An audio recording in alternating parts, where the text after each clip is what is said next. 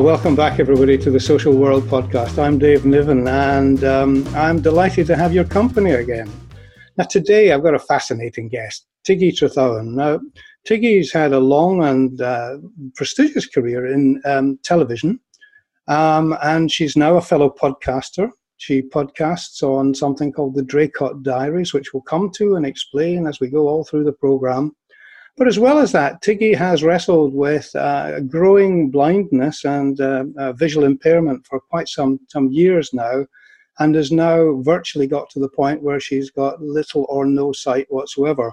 And she's got quite a story to tell about her struggle with that, her coming to terms with that, and a lot of the issues that she'd like to share with us about her and fellow people without sight who can effectively have the struggles in the world that they are having and what we need to think about.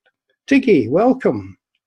Hi, David. Thank you for having me. You're very, very welcome. Now, okay, let's start with the backstory, all right, a little bit. You, as I said, you've been involved with television for many years. Do you want to just tell us a little bit about what you did, who you did it with, what you were doing, and sort of give us a flavour of that? I will, David.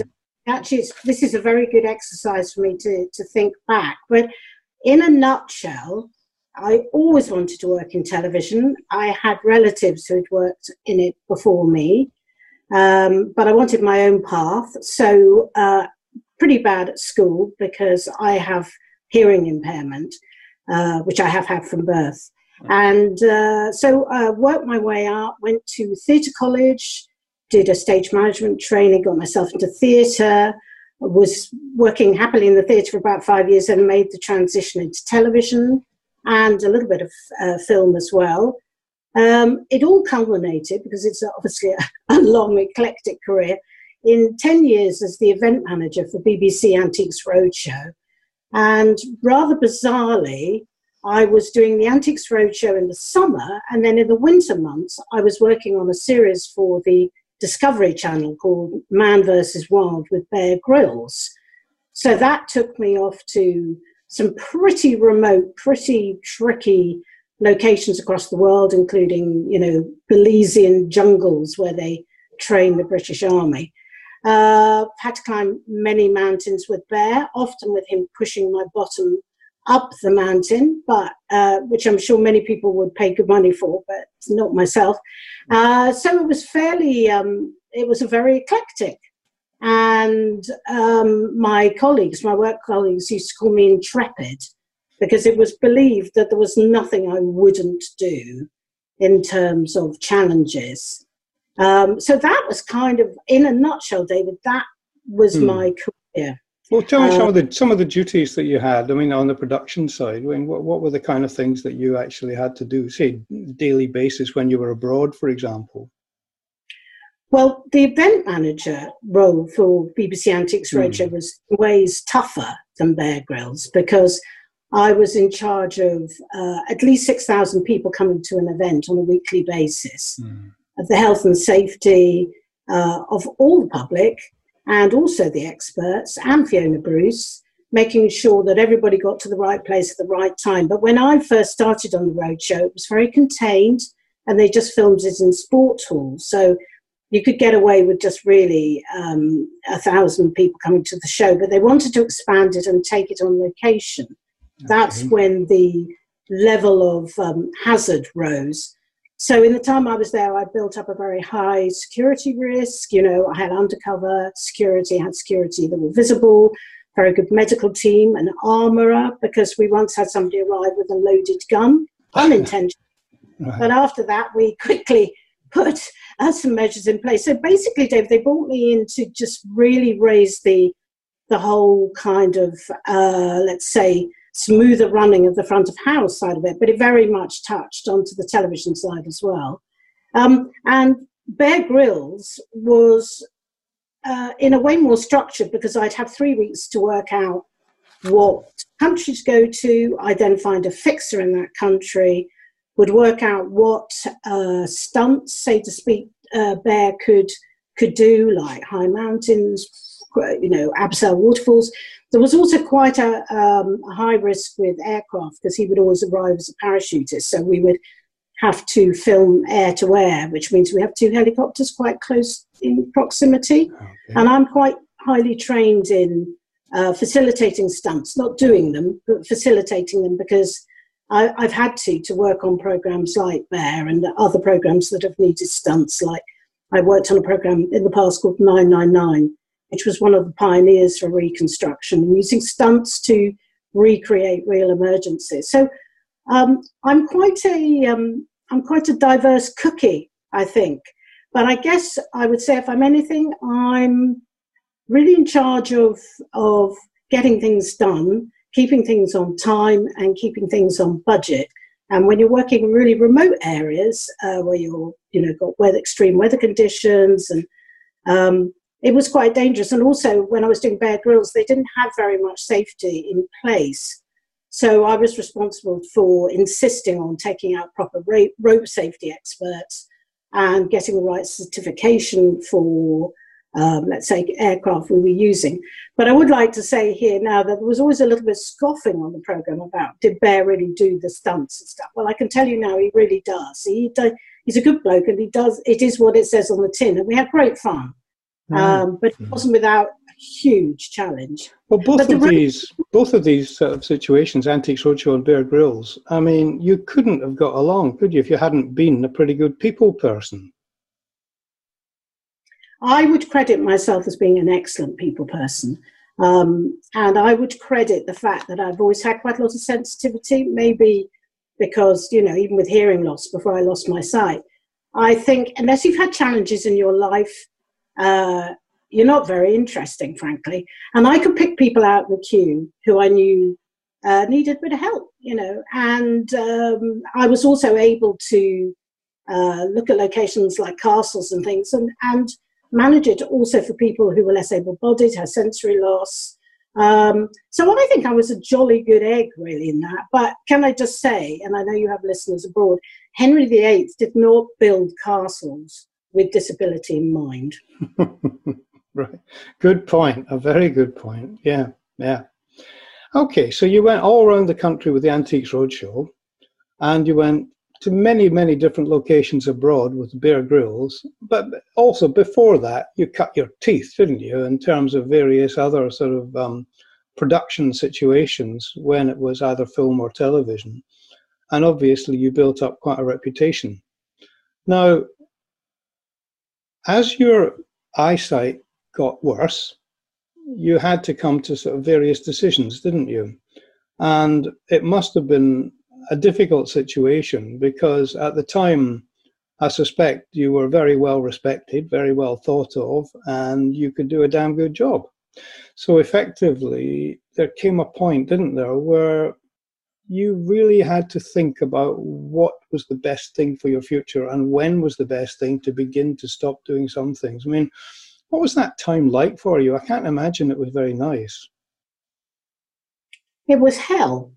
Because, I mean, I'll go back a bit from the date I stepped away, but I did step away from television in 2017 because the sight loss had got so bad. But the diagnosis was beginning a long time before that. So I was working on programs, as some of the ones I've mentioned, with diminishing sight, which is terrifying. I mean, when you're losing your sight, I don't want to underestimate it. It is terrifying because you don't know when it's going to completely go. You don't know if you're going to go into a black room. Is it going to be suffocating? Am I going to still be able to see daylight? I mean, it really is a terrifying story. And what was making it just a little bit worse was I was working on these programs, always on contract. I've never been staff because I wanted to be light-footed and be able to work on diverse programs.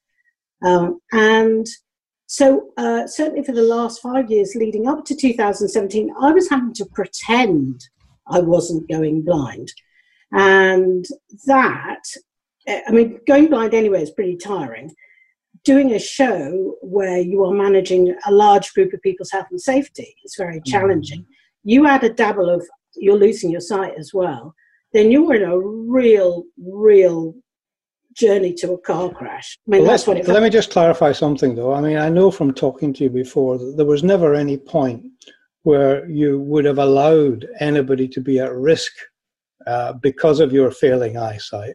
I know you were very, very careful about that, and I think people should hear that. Just, I mean, because essentially, you know, it was terrifying for you, but you always did things in a way that was safe for other people. That's fair, isn't it? And and thank you for bringing that up. I mean, I was writing risk assessments, the size of Tolstoy's War and Peace, for every program I've ever done. I mean, apparently my risk assessments are legendary. If they weren't so dull, I would actually print them. But I mean, they are really, really good because I really, really know what I'm doing. And because of that, David, and thank you for bringing that up, I would always make sure that, I mean, what I'm really good at is delegating, and I would always have a team working with me.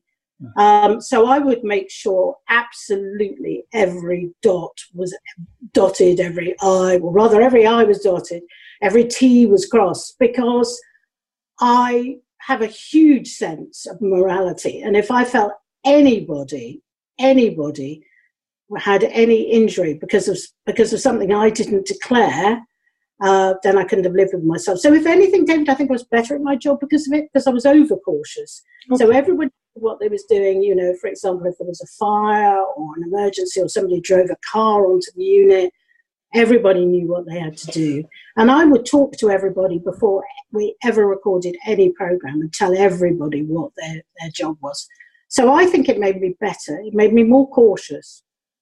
How were other people around you? I mean, I'm not talking about the final time, you know, the final period when you gave up the television, but in the couple of years, if you like, before that, how were the team with you about it? Did they really understand what was happening?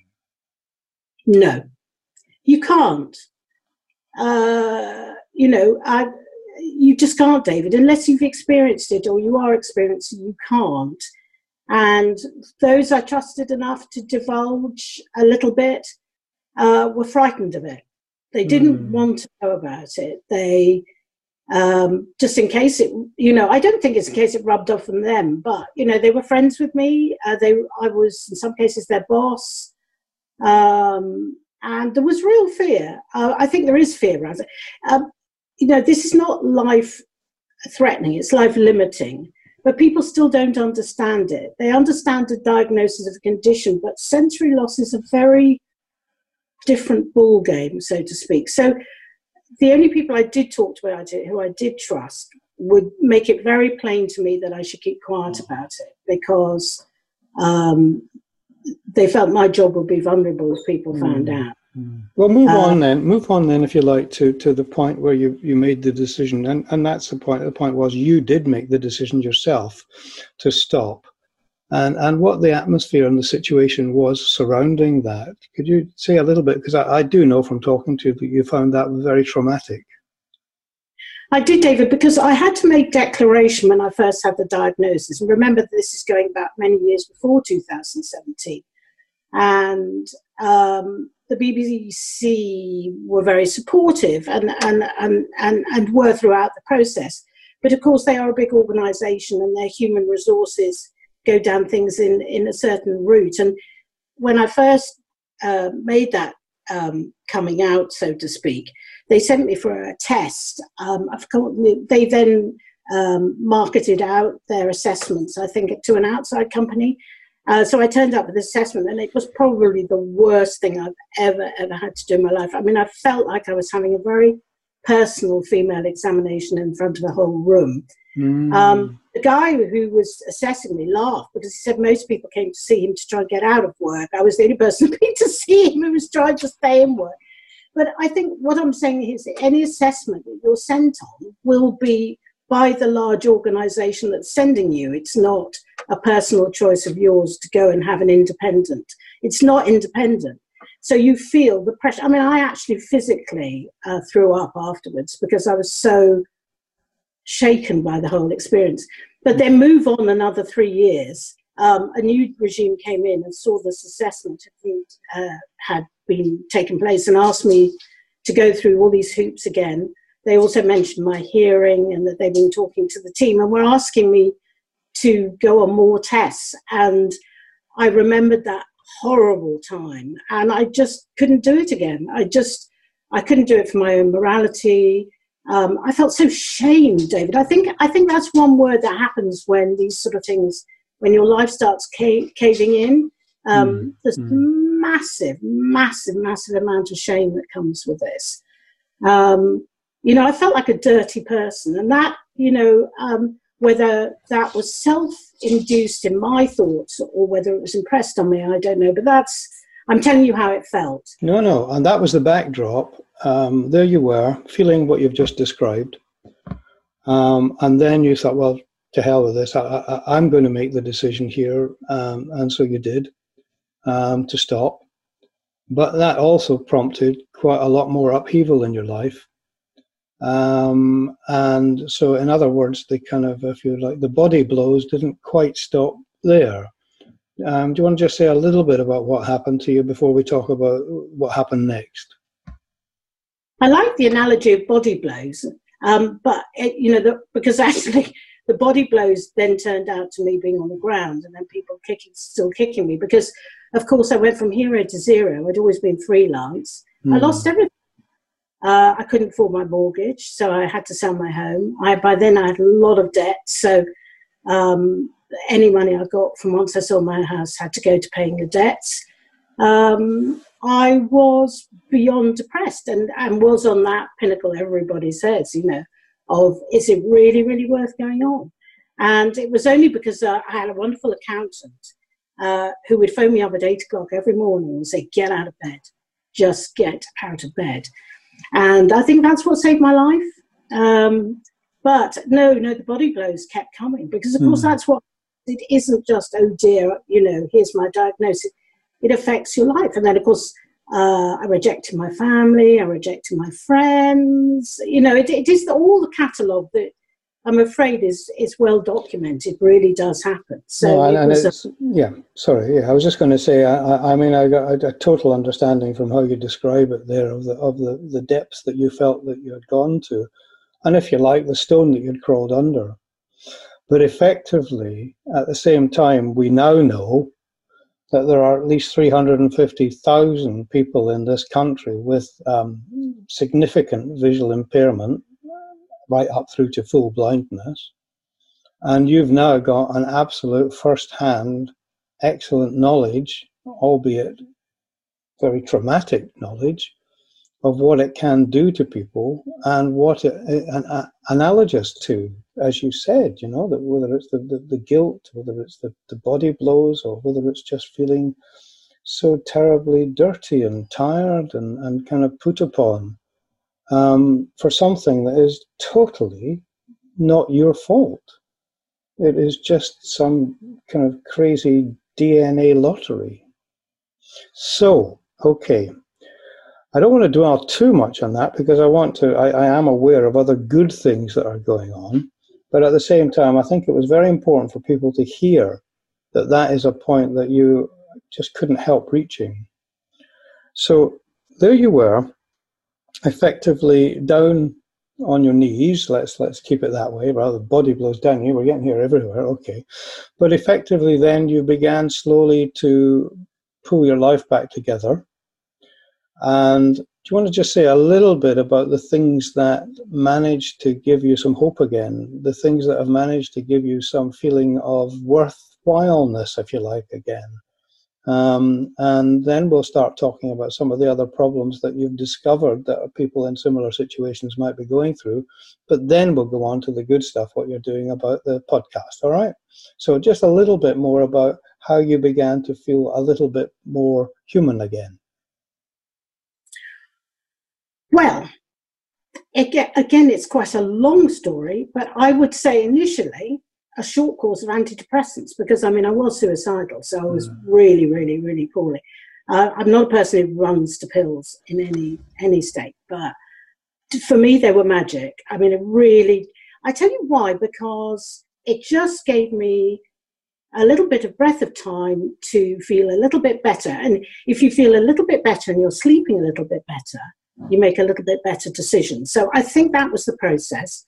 And I think once I'd sold my house and paid my debts, I mean, that did feel good in a way, because I felt I was managing it. I've now moved into a tiny little flat, but it's gorgeous. I live above a farmhouse and I've got fields all around me. So I think what I would say, David, is that I've reduced my life massively to a little nucleus now, but it's much more positive because everything's much more controlled. So I think once I started managing it, that started to feel better because I was doing something about it. And then I think the other thing happened was that I met a nice person through social services, because once I got my diagnosis, the social services get in contact, and he took me around places and started working with me and showing me how, you know, life still goes on, getting on trains, all the practical stuff. He then suggested a guide dog. Mm-hmm. I had said, well, you know, I've still got a little bit of sight, you know, don't you have to be totally blind? He said, no, this is not the case. And so that process began. It was a long process, and I'm very happy to say the result of the process is snoring behind me now, my gorgeous guide dog called Jackie. But I think reducing my life, making everything smaller, because when you work at, you know, when I was flying high in telly, I was earning good money, you know, et cetera, et cetera. So I think I reduced my life to a much more manageable size. I paid off my debts. I still, believe it or not, have a little bit of savings in my bank account, not a huge amount, but enough. So my life is much smaller. And because I now have Guide Dog, I started meeting other individuals with sight loss. And there is nothing in this world that is better for your soul than meeting somebody who's empathetic with you, and frankly, somebody who's got it worse than you. I mean, some of my closest friends now have been totally blind from birth. They don't even have any perception of light. I've never met a blind person yet who feels sorry for themselves. I have learnt new skills now from people who are totally blind. And I think entering that world, you know, where in television I had to be quiet about it all the time and hide it. When I came out from under my stone, I noticed, you know, there were other people many people, but they weren't under stones. They were standing on mountains. They were skiing down mountains. They were going on dancing on ice. They were doing cookery programs and stuff like this. And, you know, I thought, well, actually, so I think the intrepid bit kicked in again. I thought, well, I've been given this hand. It's not life-threatening. It's only life-limiting. Let's make this a challenge. Okay. Just 2 seconds. I don't want to run out of time without getting everything I wanted to ask you about. But, I mean, I was fascinated. The other day when we talked on the phone, you were telling me that you had a hospital appointment. Okay. Okay, people do, and that it was to do with your eyesight, and you had received the appointment, and you, as people normally do, you booked the transport yourself. I know, laughingly, an entire ambulance turned up for you, and you were the only person sort of rattling around in it like a pea in a tin, but never mind. In you get with Jackie, off you go to the hospital. But when you get to the hospital, correct me if I'm wrong, they said, no, this was just a telephone appointment. Didn't you read the small print? I mean, you know, could you get more ironic than that? And of course, then you came back in the same ambulance, which, of course, had been hanging around waiting for just you. And off you go. But it's little things like that that make you wonder how aware, if you like, people are about situations. That, of course, there are bigger issues, I know, to do with some of the bigger charities, but also to do, and let's be honest here, I think you want to say something about this if I remember, when you go to get to the point where you've virtually lost all sight, there really isn't that much around. You said social services, okay, we all know that, and you know, as a social worker myself, that's very nice to hear that somebody actually was there for you. But generally speaking, there's very little else around to actually take you through that maze of new awareness and understanding and responsibilities and also of all the various kind of things that you might be entitled to. So, you know, what do you think about that? Well, I think I'd like to give this a bit of kind of context. More recently, like last November, I went for an MRI scan. I presently got 10% sight in my left eye. I've got nothing in my right eye, nothing at all. And I went for an MRI, and the results of the MRI are that I will lose my sight completely, that I will lose this 10%. Now that is a really emotionally, it was like being shot, because I thought, well, if I can hang on to what I've got now, I can get around, I've got Jackie, you know, life is manageable. To lose it completely is terrifying, because I don't know, I'll have, as I said, light perception. So I left the hospital after the results. I didn't, you know, cast me back 10 years to how I felt that time. And very quickly I went to that place, and I thought, well, no, I'm not going to this time, because I've got tools. Well, David, I think I've lost your... It's okay. Okay. Yeah, we're okay. I thought, I've lost my tool. You know, I've got tools now, which is fantastic. I know what to do. I don't have to panic. So I then phoned around all organisations that I knew for sight loss, and was horrified that none of them seemed to have emotional support. They would do everything but, you know, housing, technical support, etc. But I couldn't find any emotional support. So, you know, I don't want to name names, but I have to in this instance. I found out the RNIB. They are the biggest organisation. That's the Royal National Institute for the Blind. Thank you. And who I would like to also say have been supportive in all those other areas I've just mentioned. But to have any emotional support, I will have to wait 9 months. That is the waiting. That's the current waiting list for the RNIB is 9 months minimum. And I find that very interesting. I mean, I get the part you've said. You've praised them for all the other thing, for the other things that they do, but the emotional support is such a huge thing to underpin somebody going through the changes that you're going through.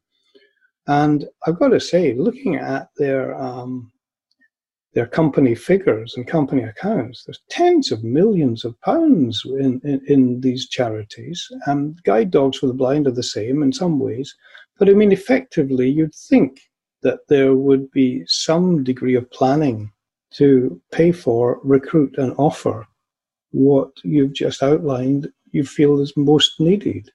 So I think there should be a bit of a challenge going out there. And it's a challenge that I want to take up, because what's happening now, David, because I have such a positive approach, which seems slightly ironic after all the stuff I've told you, I get a lot of phone calls from people saying, will you speak to my friend or my aunt or their child or whatever, because they've just had a diagnosis, their eyesight, and you're so positive about it, and they would really need to talk to somebody. And I'm afraid, David, because one has to protect oneself in this as well. I haven't always said yes, because I'm still on a journey here. You know, I'm still going to that dark place, and I don't mean that in any way kind of as a pun. I mean, I have really, really bad days with this. So I have to protect myself. But I want to be able to say, right, well, this is what you need to do. Phone this number or that number. And it's just not out there. Luckily, I have a local charity whereby I'm talking to a very nice gentleman. But it's more of an empathetic thing, because he's got sight loss and has counselling skills. Yeah. But it's not what you need if you think you're going to be going into a dark cupboard for the rest of your life. You need something with a little bit more body. I think that's a pretty solid marker to put down here. That, you know, you've just articulated that. I mean, I cannot understand how people haven't cottoned on to that level of need.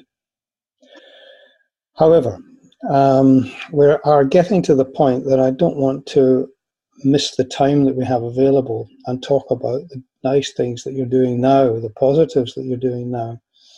You are a podcaster. You live in a smallish Somerset village called Draycott, and you have set up the podcast that's called Draycott Diaries, in which you, interestingly, and I must admit fascinatingly, go round the village, and for those, and most people do, want to talk to them just generally about their stories, about their history, village life, the whole, if you like, kind of composition of an English village.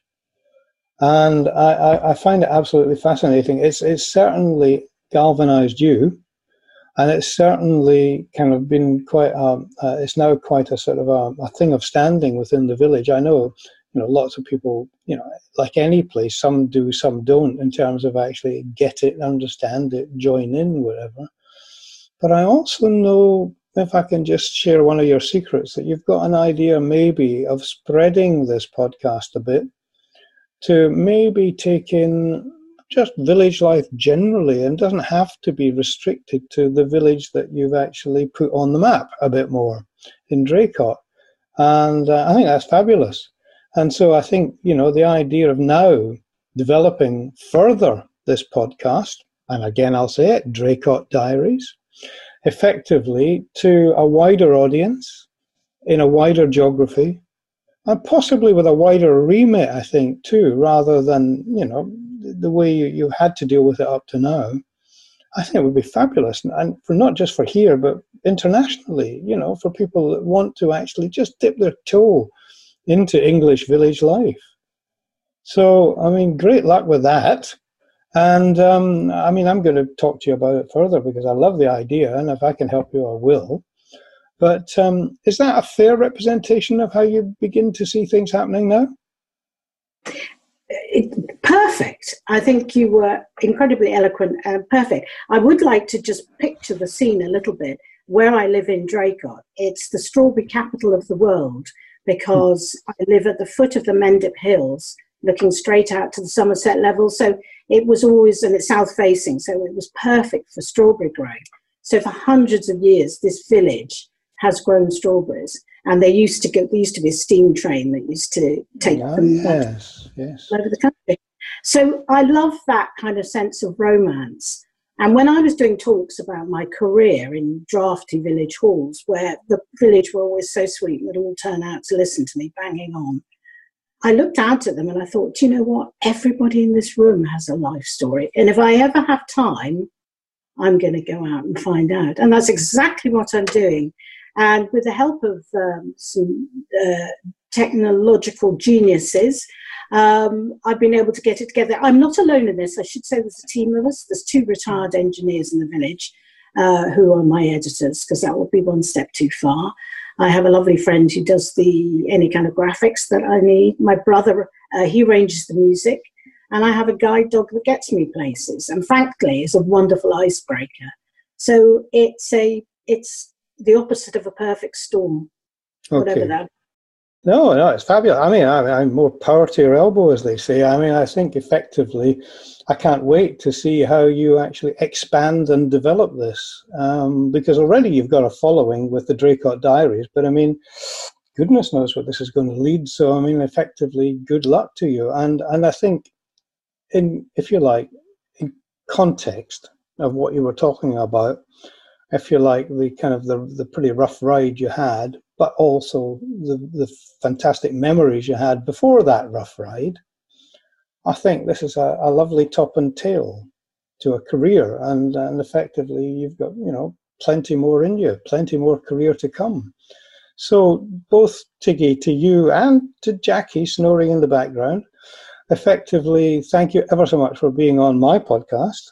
And, well, I'll look forward to talking to you again in the future, and we are going to keep in touch. So, but for now, I've got to say thanks ever so much. And for people listening, please remember, SpeakPipe on the front page there. All you have to do is click it once, and you can leave me a voice message about this podcast, the Social World podcast, and ideas for the future or comments about this particular episode. So other than that, thank you very much, Tiggy. Oh, David, I've loved it. It's been so nice to talk to you. And do you know what? I feel lighter for doing it. So thank you. Okay, brilliant. Thank you.